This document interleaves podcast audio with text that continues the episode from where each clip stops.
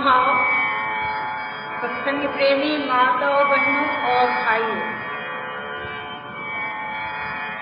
अनुभवी जनों के अनुभव के अनुसार एक बड़ी अच्छी बात हम लोगों को मिली कि जो जीवन का सत्य है, उस सत्य की अभिव्यक्ति उसकी आवश्यकता अनुभव करने मात्र से होती है।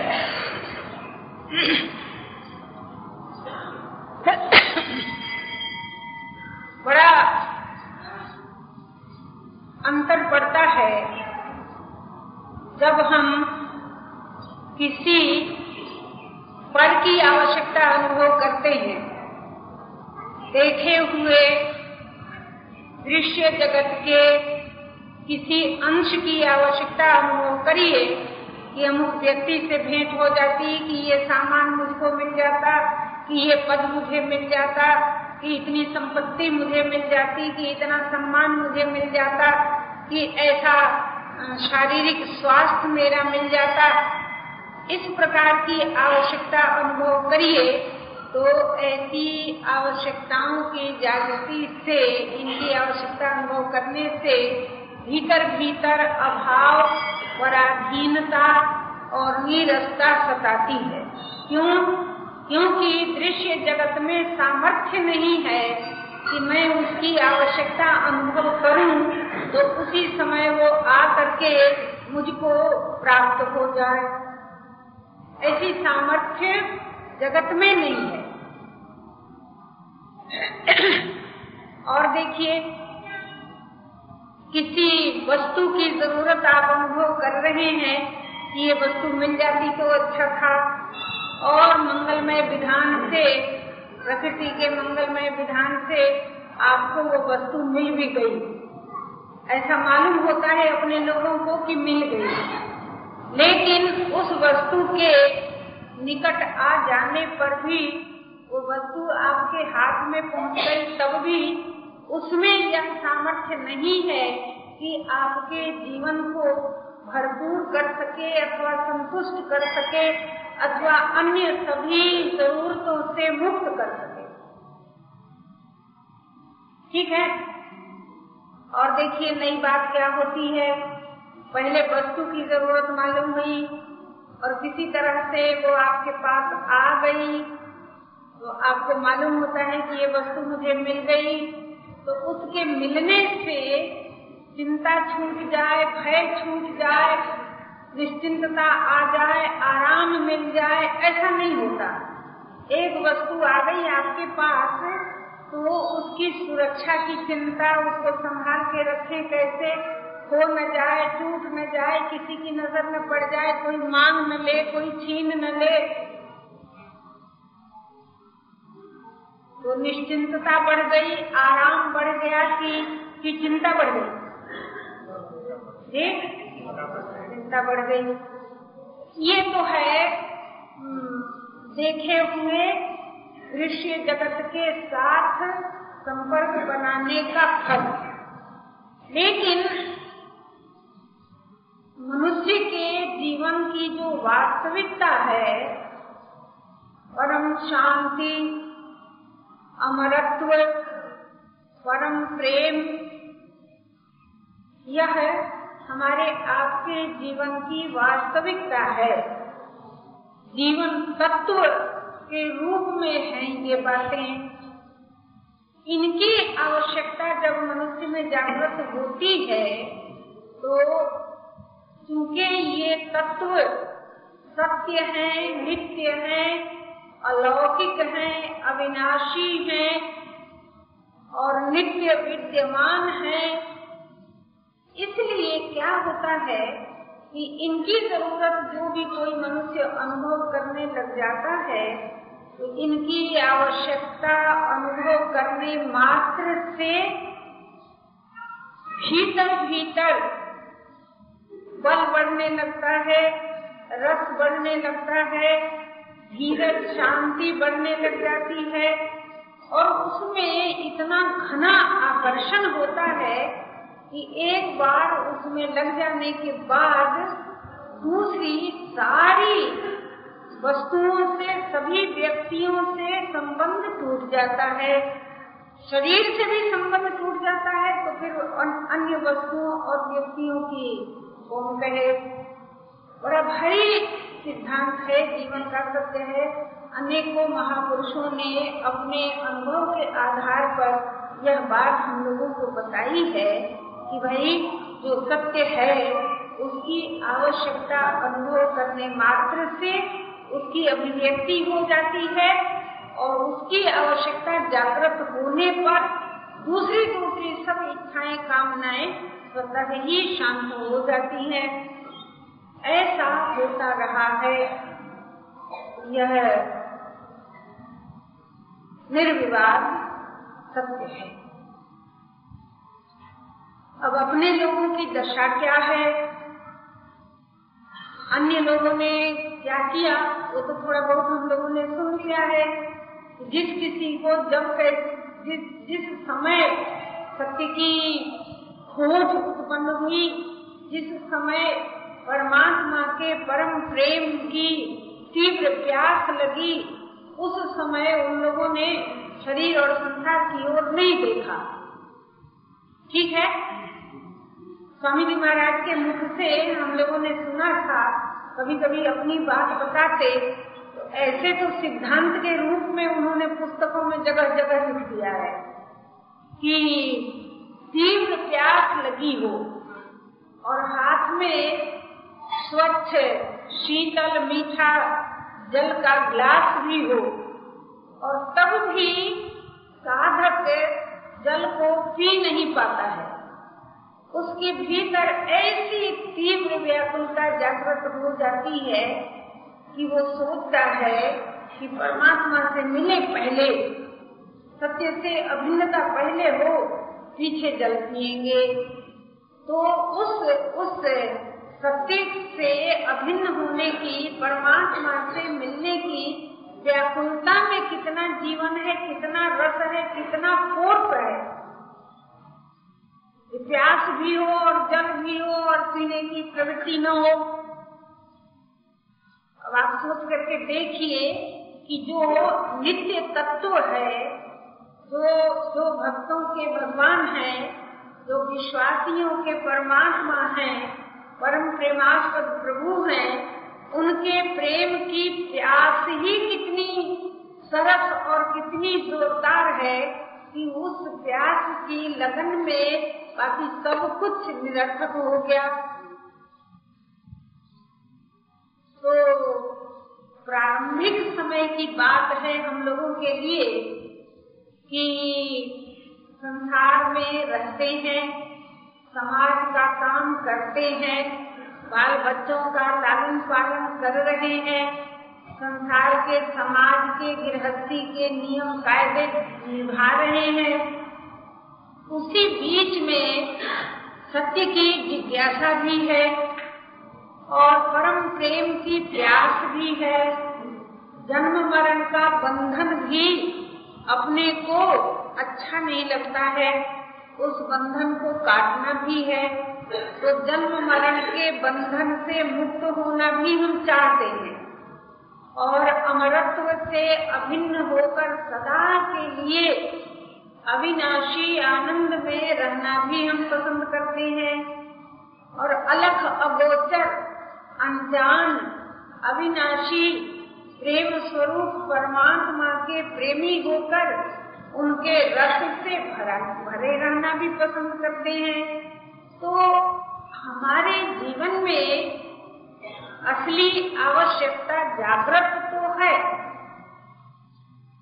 जिस आवश्यकता की पूर्ति के बाद फिर और कोई आवश्यकता शेष नहीं रह जाती, जिस आवश्यकता की पूर्ति से जन्म जन्मांतर की सभी समस्याएँ हल हो जाती हैं वह आवश्यकता, वह मांग हम सब लोगों के भीतर है।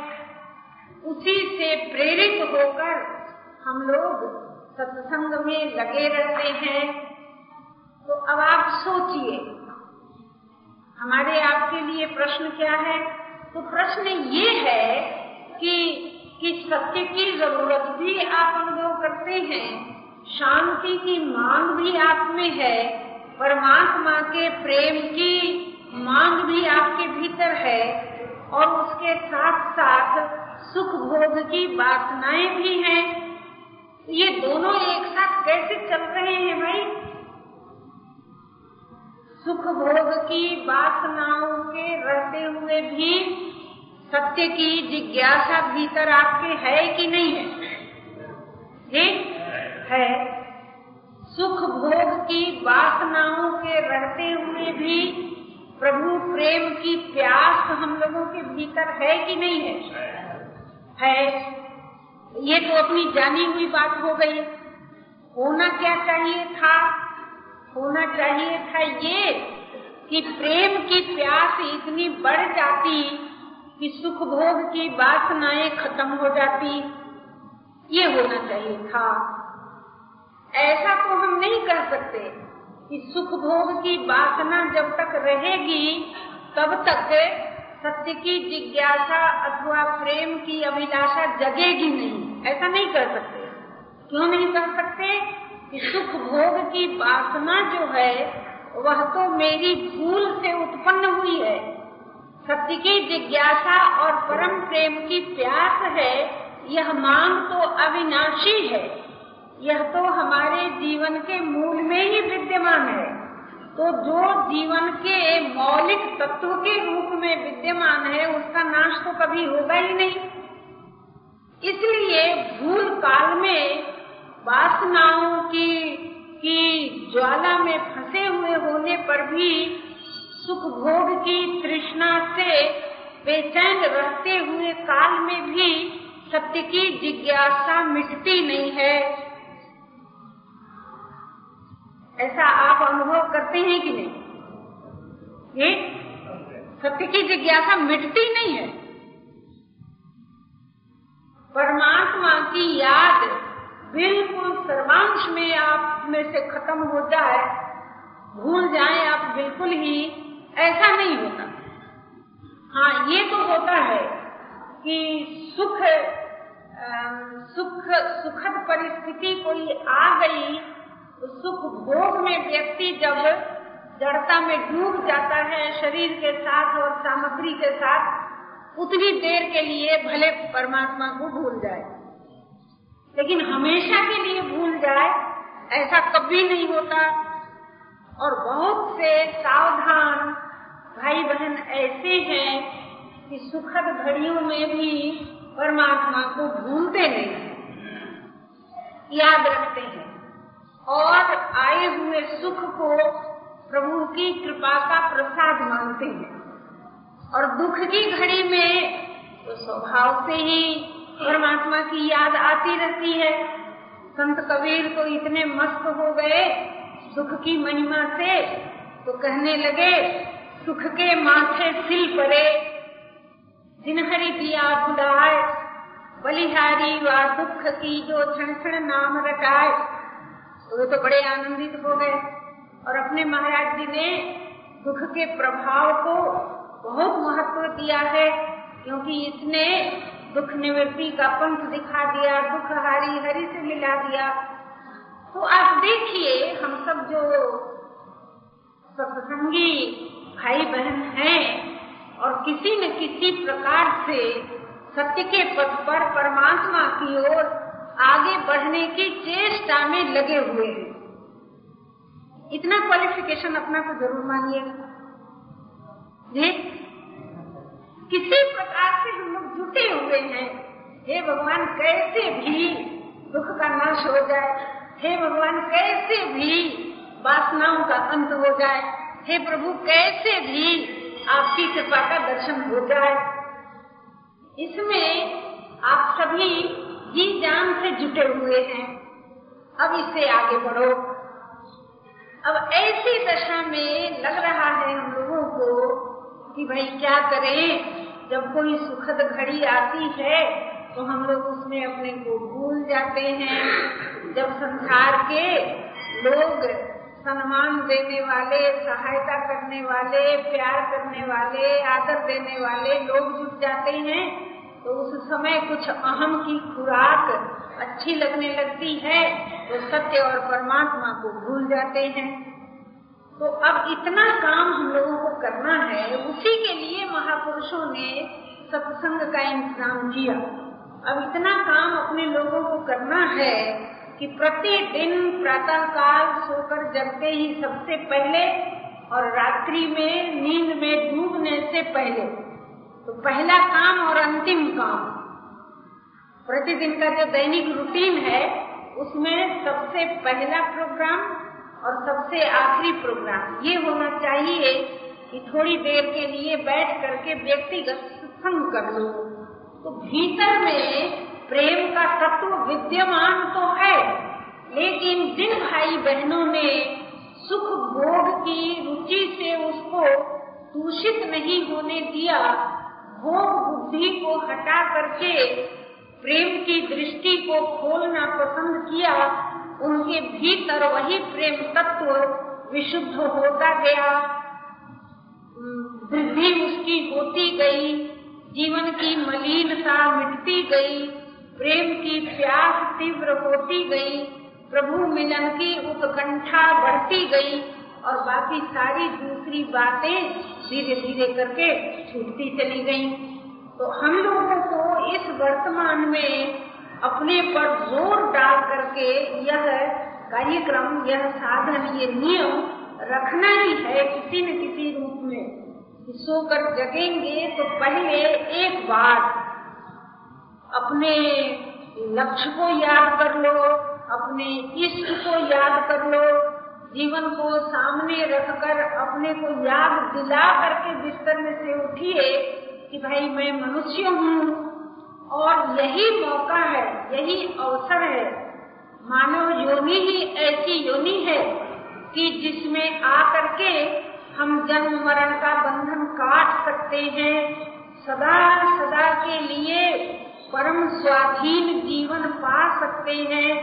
अलग अगोचर परमात्मा के प्रेमी होकर, प्रेम रस प्रदान करके उनके साथ प्रेम का, आदान प्रदान का आनंद ले सकते हैं। लंबी चौड़ी बात नहीं है। और कोई कोई आपको संस्कृत का अध्ययन न हो तो अध्ययन किए बिना सत्य की अभिव्यक्ति नहीं होगी, ऐसी बात नहीं है। तो, तो कुछ श्लोक और मंत्र याद करने की बात नहीं है। उसमें भी ये सब चीज़ें भरी पड़ी हैं लेकिन हमने नहीं पढ़ा है तो कोई बात नहीं। मनुष्य है मौलिक तत्व में जीवन की जिज्ञासा है सत्य की जिज्ञासा है प्रभु प्रेम की अभिलाषा है तो यही आपके लिए मूल आधार है कि इस दिशा में आप आगे बढ़ सकते हैं। तो कोई पढ़ी लिखी बहन हो तो भी और नहीं पढ़ी हो तो भी, और कोई बहुत संपन्न परिवार में पैदा हुआ हो तो भी, और कोई बहुत ही विपन्न परिवार में पैदा हुआ हो तो भी कोई चिंता की बात नहीं है। शारीरिक स्वास्थ्य ठीक है तो क्या? और बहुत प्रकार के रोग लगे हैं तो क्या? वो सब चीज़ें जहाँ हैं, वहाँ हैं।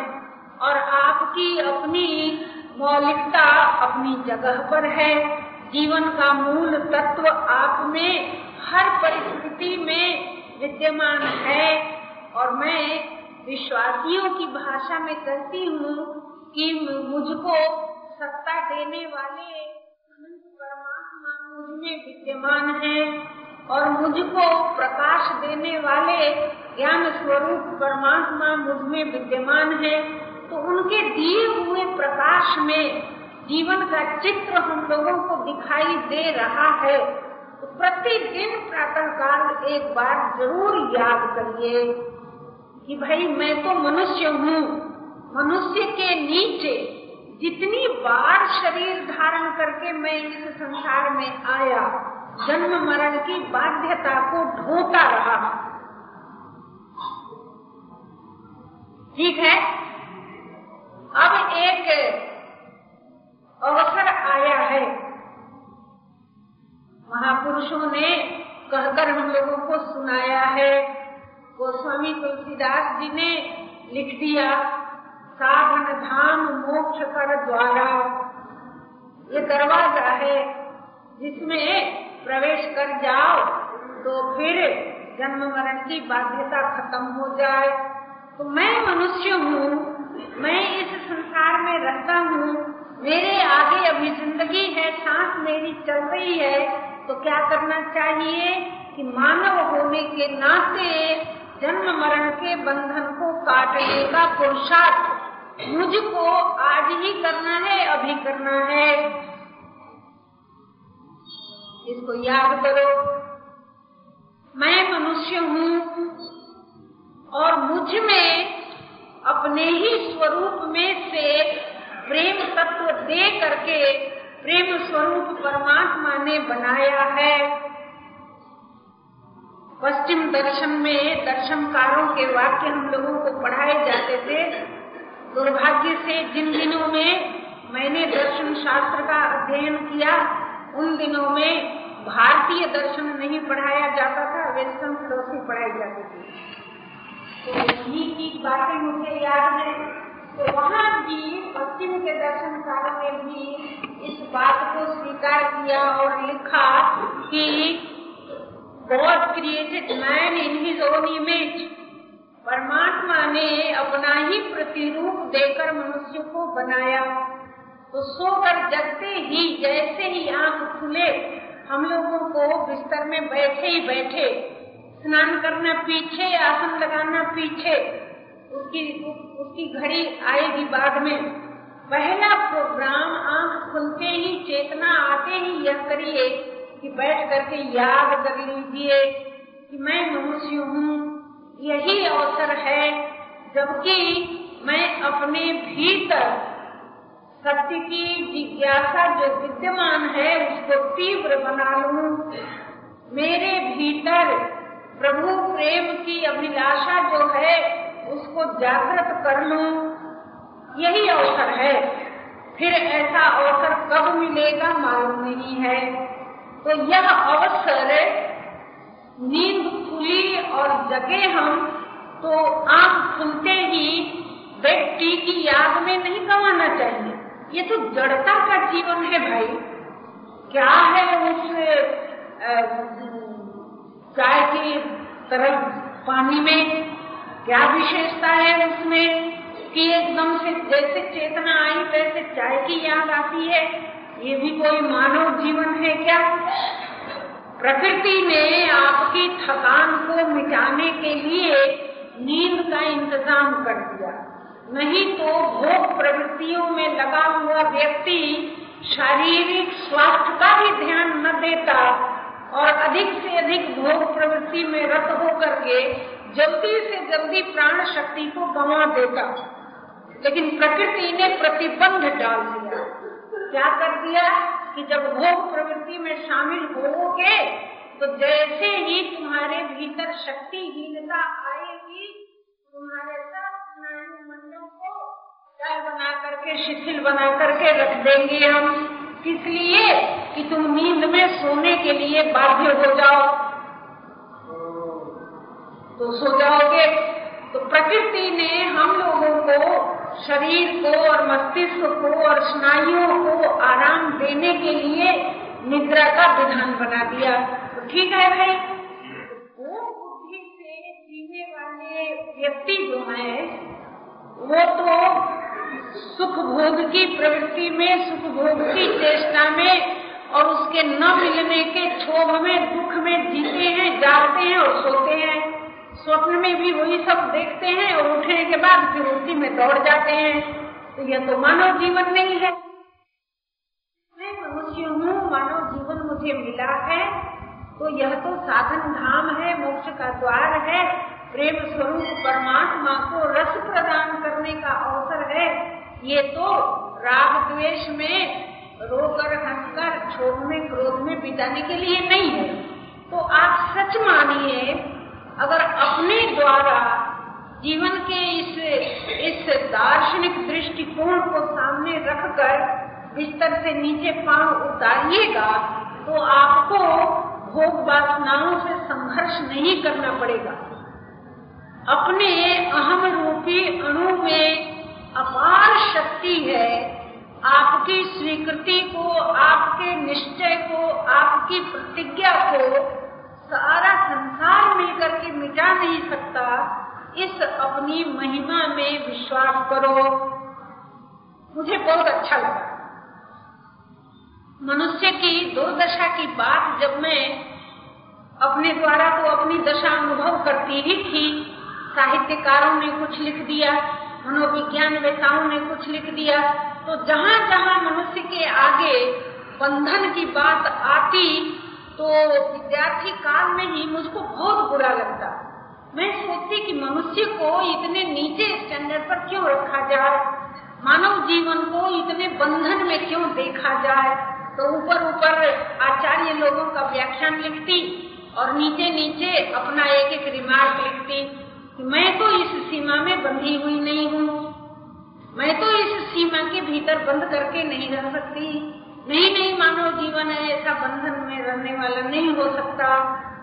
रफ कॉपी में जहाँ तहाँ लिखा हुआ पड़ा तो आप इसको ध्यान में रखिए कि एक बार तो प्रातः काल हो गया और संध्या समय सब काम खत्म करके रात्रि में जब सोने के लिए आप तैयार हो जाएँ तो हाथ पाँव धोने के बाद, बिस्तर में जाने के बाद थोड़ी देर बैठिए। और फिर एक बार व्यक्तिगत सत्संग कीजिए। एक बार देखिए तो सही। प्रातः काल सोकर उठे थे तो आपने अपना यह निश्चय रखा था कि मैं मनुष्य हूँ। मुझे इसी वर्तमान में जन्म मरण के बंधन से मुक्त होना है। परम प्रेमास्पद प्रेम स्वरूप परमात्मा का प्रेमी होना है। ऐसा निश्चय करके मैं उठा था। तो दिन भर का जो कार्यक्रम चला मेरा तो उसमें मैंने भोग तृष्णाओं को बढ़ाया, कि राग द्वेष को बढ़ाया, कि गलत सलत कुछ किया, कि अपने उस लक्ष्य को सामने रखकर काम किया। तो दिख जाएगा आपको और बहुत आराम मिलेगा कि बीच में कभी भी उसको याद करने का मौका ना भी हो तो अपने द्वारा स्वीकार किया हुआ सत्य जो होता है, वह व्यक्ति के मन को, बुद्धि को, चित्त को, इंद्रियों को कारक अंगों को और और sense organ and motor organ दो हम लोग लेते हैं।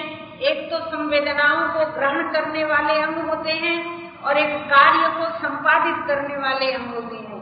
तो ज्ञानेन्द्रिया और कर्मेंद्रिया कहलाती है। तो ज्ञानेन्द्रियों को कर्मेंद्रियों को सबको प्रभावित कर देता है, इसलिए आपको सोचना नहीं पड़ेगा कि अरे हमारा मन कहाँ गया, उसको पकड़ के लाए, चित्त कहाँ गया, उसको पकड़ के लाए, कि इंद्रियाँ कहाँ अटक गई हैं, वहाँ से हटा के लाए। आपको ऐसा करना नहीं पड़ेगा। आपने मनुष्य होने के नाते अपने द्वारा एक सत्य को स्वीकार किया तो आपकी स्वीकृति सभी विभिन्न अंगों पर छा जाएगी और स्वभाव से ही ये सारी शक्तियाँ आपके निश्चय के अनुसार काम करने लग जाएँगी। निश्चय मानिए, ये तो आज के आधुनिक मनोविज्ञान वेत्ता भी कह रहे हैं और अपने पुराने ऋषियों, मनीषियों ने महापुरुषों ने तो कह के बताया ही है कि भाई, तुम अपना गुरु आप बन सकते हो, अपना उद्धारक आप बन सकते हो। ये बात पहले भी कही गई है। तो ये मैं याद दिला रही हूँ। कुछ मत करो। केवल सवेरे और रात्रि में सोने के समय याद कर लिया करो। मैं मनुष्य हूँ और मुझे जो यह जीवन मिला है वह शांति, मुक्ति, भक्ति की अभिव्यक्ति के लिए मिला है। आप देखेंगे कि आपके इस निर्णय के प्रभाव से जिज्ञासा तीव्र होती जाएगी, परम प्रेम की जो प्यास है, वो तीव्र होती जाएगी और सुख भोग की सामग्रियों पर से आपका ध्यान हटता चला जाएगा। तो नए सुख भोग की प्रवृत्ति में हम पड़ेंगे नहीं इतना तो मुझको अपनी ओर से जानबूझकर सचेत होकर करना है। तो हमारा उद्देश्य तो ये है कि भोग प्रवृत्तियों की ओर से आ, हम हटा लें अपने को और सत्य की जिज्ञासा तीव्र हो जाए।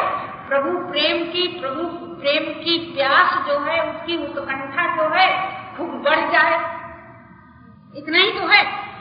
इसके लिए मैं प्रारंभिक उपाय आपको बता रही हूँ। कि किसी नए भोग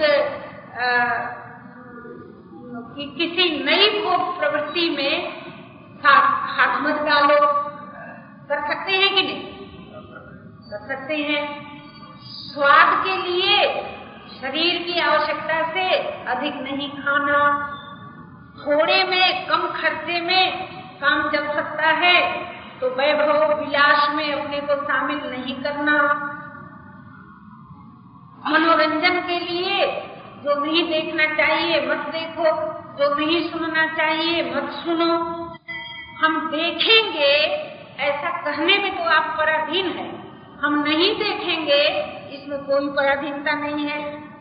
हम अमुक प्रकार के सुखद सामग्री लेंगे तो इसमें तो आपकी पराधीनता है।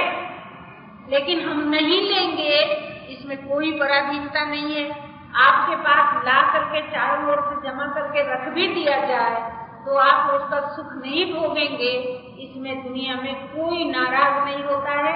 दूसरे लाल लोभी लोगों को बड़ा आनंद आता है। ये तो नहीं खाती है, लाओ बांट के खा लो। इनको तो नहीं चाहिए, लाओ हम लोग बांट ले ले, लें। तो और भी दूसरे लोगों को खुशी हो जाती है, जाने लोग तो कोई बात ही नहीं है। तो इतना भी अगर करने के लिए आप राज़ी नहीं है तो सोचिए, कैसे ध्यान लगेगा, कैसे भजन होगा, कैसे पूजन होगा, कैसे प्रेम की वृद्धि होगी, कैसे मानव जीवन सफल होगा। मैं कहती हूँ कि घर छोड़कर तीर्थ बात करना शुरू करो तो तो सब लोग नाराज़ हो जाएँगे, कहेंगे कि लो तो देवी जी ने अच्छा किया, हम लोगों का घर ही उजाड़ दिया। सो तो मैं नहीं करती हूँ, उससे कोई फ़ायदा होने वाला भी नहीं है, उसकी सामर्थ्य भी आप में नहीं है। मैं केवल इतना कहती हूँ कि अगर आपके सामने ये लक्ष्य है कि सत्य की जिज्ञासा तीव्र हो जाए, प्रभु प्रेम की अभिलाषा तीव्र हो जाए तो इसके लिए उपाय है कि नई नई भोग प्रवृत्ति में अपने को शामिल नहीं करना चाहिए। क्यों? क्योंकि भूतकाल के भोगे हुए सुखों का स्टैंप भी तो अहम भीतर में लगा हुआ है। तो भोगे हुए सुखों का प्रभाव आज हम लोगों को शांत नहीं रहने देता है, प्यारे प्रभु की याद में नहीं रहने देता है तो जो लोग जीवन के लक्ष्य की ओर आगे बढ़ना चाहते हैं, उनको नए नए सुखों में फंसना चाहिए। नहीं चाहिए तो नए विकार पैदा करेंगे नहीं। तो और विकार नहीं बढ़ेंगे। और पहले वाले जो बढ़े हुए, रखे हुए हैं, बनाए हुए, उन सब का नाश भगवत कृपा से हो जाएगा। जीवन के मंगलमय विधान से हो जाएगा। सत्य की जिज्ञासा से हो जाएगा। हो जाएगा, ये सब ज़रूर हो जाएगा। होता है ऐसा। तो कहाँ से हम कदम उठा सकते हैं? आपकी सहायता के लिए यह रहस्य आपकी सेवा में निवेदन कर दिया मैंने। अब दो तीन मिनट का समय और रह गया है तो उसमें एक और ज़रूरी बात मुझे याद आ गई, जो जो कल की जो चर्चा थी, उसके सिलसिले में रह गई थी। वो ये है कि ये व्यक्तिगत सत्संग का क्रम तो जनरल हो गया सभी भाइयों के लिए, सभी बहनों के लिए सब मत, पंथ, संप्रदाय, जाति, वर्ग सबके लिए एक समान है। कि भाई, सवेरे सवेरे उठो तो याद कर लो, रात्रि में सोने लग जाओ तो याद कर लो। तो याद करो तो स्टैंप लग जाएगा अहम में और फिर वो प्रधान हो जाएगा, छूटने वाला छूट जाएगा। अब दूसरी एक बात रह गई, साधना के, चुनाव के संबंध में किस व्यक्ति को विश्वास मार्ग अनुकूल पड़ेगा? भक्ति भक्ति पंथ ठीक है और किसके लिए? ज्ञान पंथ ठीक है। तो अनुभवी संत जन के पास जाओ तो वे तुम्हारा अध्ययन कर लेते हैं। कि इसकी रुचि कैसी है? इसकी बनावट कैसी है? इसकी तैयारी कैसी है? इसके संस्कार कैसे हैं? ये सब वे लोग अपने आप से जान लेते हैं और जान करके बता देते हैं कि भाई ऐसा करो ऐसा करो ऐसा करो। सब लोगों ने सुना है ज्ञान पंथ की बातों को भी सुना है, और प्रेम पंथ की बातों को भी सुना है, और योग पंथ की बातों को भी सुना है, और और कर्म योग की बात भी सुनी है। ये सब सुना है हम लोगों ने। अब मैं ये निवेदन कर रही हूँ कि एक ही साधक, एक ही समय में, एक ही वर्तमान जीवन में दो चार पंथों का अनुसरण नहीं कर सकता। करने जाएगा तो उसको सफलता नहीं मिलेगी। तो मेरे लिए कौन सा पंथ ठीक बैठेगा? इसके संबंध में अपनी स्वाभाविक रुचि को देख लीजिए। अगर आपकी समझ में आ जाए तो ठीक है। बहुतों की समझ में आ जाता है। तो वे अपने आप से चुनाव कर लेते हैं। कि मुझको विश्वास का पंथ पकड़ना चाहिए, कि ज्ञान का पंथ पकड़ना चाहिए, कैसे करना चाहिए, उनको मालूम हो जाता है। कि योग का अभ्यास करना चाहिए, उसमें लगना चाहिए, अपने आप स्वाभाविक रुचि से जान लेते हैं। अधिकांश भाई बहन ऐसे होते हैं कि जिनको पता नहीं चलता कि हमको क्या करना चाहिए। और ये दोष हमारे ग्रुप का है। एक ही व्याख्यान में कभी योग की चर्चा हो रही है, कभी ज्ञान की चर्चा हो रही है, कभी प्रेम की चर्चा हो रही है। तो इस व्याख्यान की प्रथा ने सामान्य कोटि के साधकों को कंफ्यूज कर दिया। अब उनको पता ही नहीं चलता है कि हमको कैसे चलना चाहिए, क्या करना चाहिए। तो ऐसी स्थिति में जबकि अपने को पता ही न चले तो क्या करोगे? तो ऐसा करो बहुत ही स्वतंत्र उपाय है। किसी तरह की पराधीनता नहीं है।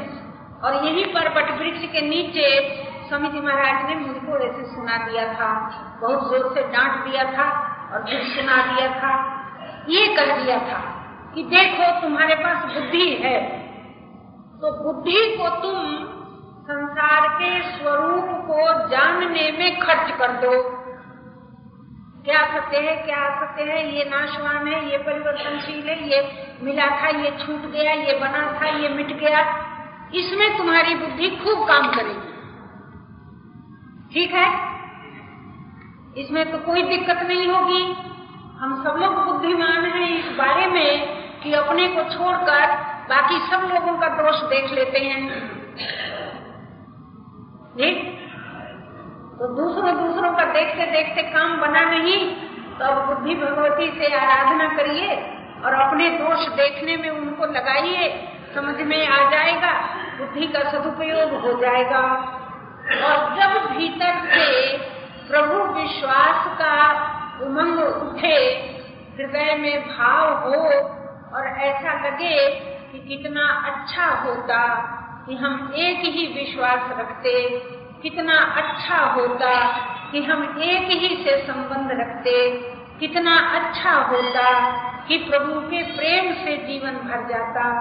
तो जब भाव पक्ष आपके भीतर ज़ोर मारे और ईश्वर विश्वास और भक्ति के पंथ का अनुसरण करने की लालसा आपके भीतर जगे तो फिर उस विश्वास में बुद्धि को शामिल मत होने देना। मदद मिल जाएगी आप फिर कहाँ है, कैसा है, क्या करता है, किसी को मिला है कि नहीं मिला है, जो लिखा गया है, सो सब सच है कि नहीं है, कि झूठ है, कि क्या है? तो बड़े बड़े लोग सब अटक के रह गए तो हमारा क्या होगा?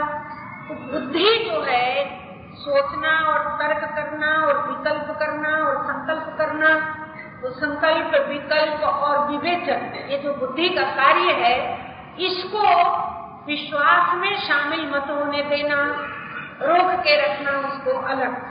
नहीं नहीं, विश्वास करना तो हृदय के भाव पक्ष का काम है। मुझे तो अपने द्वारा फैसला लेना ही है कि अगर मुझे विश्वास करना है तो बिल्कुल ही विश्वास करना है, फिर उसमें संकल्प विकल्प नहीं लगाना है। तो ये न, ये नहीं पूछना है कि कि परमात्मा कहाँ है, कि परमात्मा कैसा है, कि वो कैसे मिलता है और किसको मिलता है और मिलता है कि नहीं मिलता है तो विश्वास में तर्क मत लगाओ और तर्क में विश्वास मत लगाओ। बुद्धि का क्षेत्र जितना है, वो पूरी तरह से, ईमानदारी से सत्य सत्य का विवेचन करके उसको वहीं पर खत्म कर दिया जाए। और विश्वास की बात अगर जीवन में आवे ना आवे तो कोई चिंता की बात नहीं है। नहीं को नहीं करके और स्वीकार करने से भी सत्य की अभिव्यक्ति होती है। अगर आपसे न रहा जाए, ऐसी भी बनावट हम लोगों की है थोड़ी थोड़ी बुद्धि भी अच्छी लगती है थोड़ा थोड़ा भाव भी अच्छा लगता है। तो भाव पक्ष के आधार पर आगे बढ़ने की उनकी अभिलाषा आपकी हो तो विश्वास में विकल्प शामिल मत करना। क्यों मान लू परमात्मा को? क्योंकि मेरे गुरु ने कहा है, इसलिए मान लू। क्यों मान लू परमात्मा को? क्योंकि सदग्रंथों में लिखा है, इसलिए मान लू। क्यों मान लू परमात्मा को? क्योंकि उनको माने बिना मेरा काम नहीं चल रहा है। सदा के लिए साथ देने वाला साथी नहीं मिल रहा है। परम प्रेम से जीवन को भरपूर कर दे ऐसा भरपूर कर दे कि फिर किसी और की ज़रूरत न रहे, ऐसा कुछ संसार में मिला नहीं है। तो मुझे अचल आधार नहीं मिला, मुझे सदा के लिए साथ देने वाला साथी नहीं मिला, केवल प्रेम भाव से संतुष्ट होने वाला कोई सगा संबंधी नहीं मिला। हमको ज़रूरत है परमात्मा की तो अपनी ज़रूरत से परमात्मा को मान लीजिए, गुरु के कहने से परमात्मा को मान लीजिए ग्रंथों में उनका उनकी चर्चा है, उनके आधार पर मान लीजिए मान लीजिए तो मान लीजिए, फिर उसमें जानकारी का दोष शामिल मत होने दीजिए। तो दो भाग अगर अलग अलग करके रखिएगा तो विचार का उपयोग विचार के क्षेत्र में हो जाएगा, विश्वास का उपयोग विश्वास के क्षेत्र में हो जाएगा, और आपके व्यक्तित्व की रचना के अनुसार एक की प्रधानता हो जाएगी। दूसरा उसमें सहयोगी बन जाएगा। स्वतः ही आपकी साधना का पंथ निर्धारित हो जाएगा। तो अपने द्वारा हो जाए तो अपने द्वारा कर लो। गुरु के कहने से मान सको तो गुरु के कहने से मान लो। जैसे भी हो, अपने को फैसले पर आना ही चाहिए। एक पंथ का अनुसरण करके एक निष्ठ होकर अपनी साधना की गहराई में उतरना ही चाहिए और यह काम आज ही होना चाहिए, इसी वर्तमान में होना चाहिए।